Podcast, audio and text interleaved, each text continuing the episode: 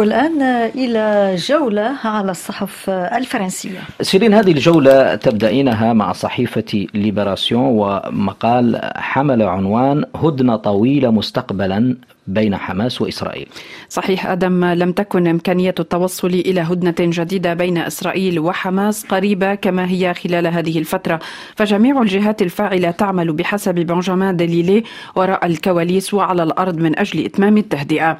وزير الخارجية الأمريكي أنتون بلينكن والفرنسي ستيفان سيجورني من المتوقع أن يصلا إلى المنطقة خلال اليومين المقبلين من أجل المضي قدما في المناقشات بالتزامن مع حملة يقوم بها الجناح الجناح الوسطي للحكومة الإسرائيلية مع عائلات الرهائن. ولكن على الجانب الآخر يتابع دليلي في الصحيفة بأن اليمين الإسرائيلي المتطرف يزن بثقله الكامل لضمان استمرار الحرب حتى أن إتمار بن جفير وزير الأمن القومي المتطرف هدد بالاستقالة هذا الأسبوع إذا وافقت حكومة بنيامين نتنياهو على توقيع اتفاق هدنة جديدة قائلا لن نقبل بالوضع الذي تكون فيه حماس. هي الفائز.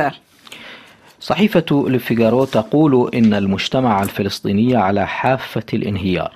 هذا ما نقرأه في الصحيفة أن مئات ألاف الفلسطينيين في الضفة الغربية الذين يعملون في إسرائيل وجدوا أنفسهم عاطلين عن العمل بعد إلغاء السلطات الإسرائيلية لتصاريح عملهم. وفي المجموع وفق لفيغارو فقد تأثر 700 ألف عامل فلسطيني بعواقب هجوم السابع من أكتوبر كما يقول وليد البيضة من المديرية العامة لعلاقات العمل في السلطة الفلسطينية.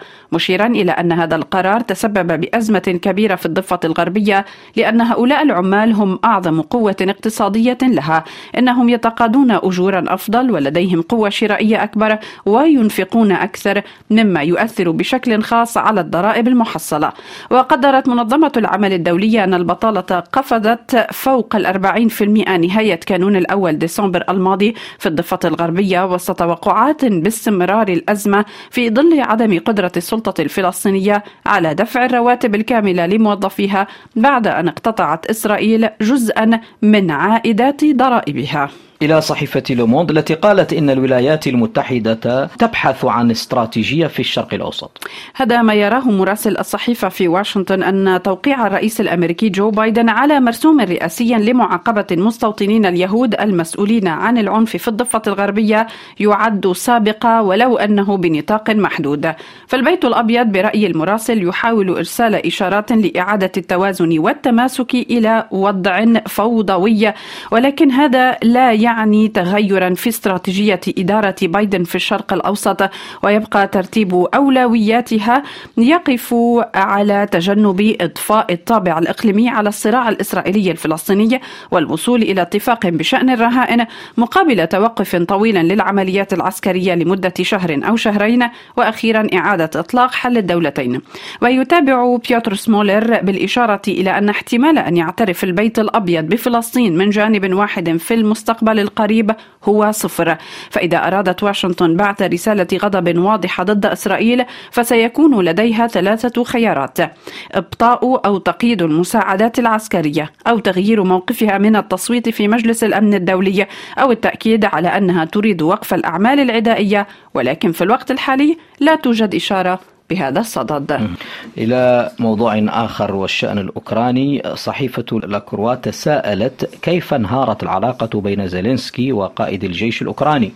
منذ بداية الأسبوع تغذي الشائعات القائلة بأن فلوديمير زيلينسكي يستعد لإقالة القائد العام للجيش فاليري زالوجني إلا أن مصادر صحفية أشارت إلى أن معارضة حلفاء كييف الغربيين لهذه الخطوة هي التي أجبرت الرئاسة الأوكرانية على تأجيل قرارها.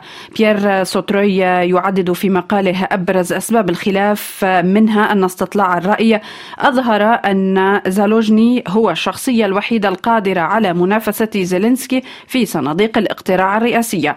كما أن الإدارة الرئاسية تضاعف طلبات إطلاق عملية لاستعادة الأراضي من الروس وهو ما يتعارض مع نصيحة قائد الجيش.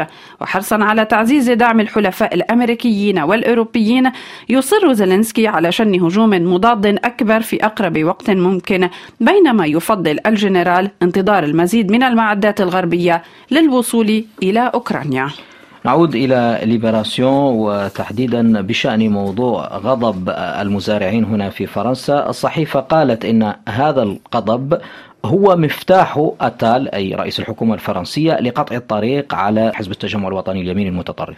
هذه الصحيفة تتطرق أدم إلى إعلان رئيس الحكومة الفرنسي جابرييل أتال عن حظر واردات الفواكه والخضروات المعالجة بمبيد حشري محظور للاستخدام في أوروبا على المستوى الفرنسي تحديدا. شرط وقائي محض يبدو من الصعب تنفيذه في منطقة أوروبية حيث الحرية في حركة البضائع. فأتال يصر على هذا النهج علامة على السياسة الجديدة التي ينتهجها لحماية الفرنسيين من أوروبا من التساهل المفترض حسب قوله كما أنه يعتمد هذا الخطاب كي لا يستفيد التجمع الوطني بزعامات مارين لوبان ويجني ثمار هذا الغضب الزراعي قبل أربعة أشهر من الانتخابات الأوروبية حيث أعلن اليمين المتطرف منتصرا.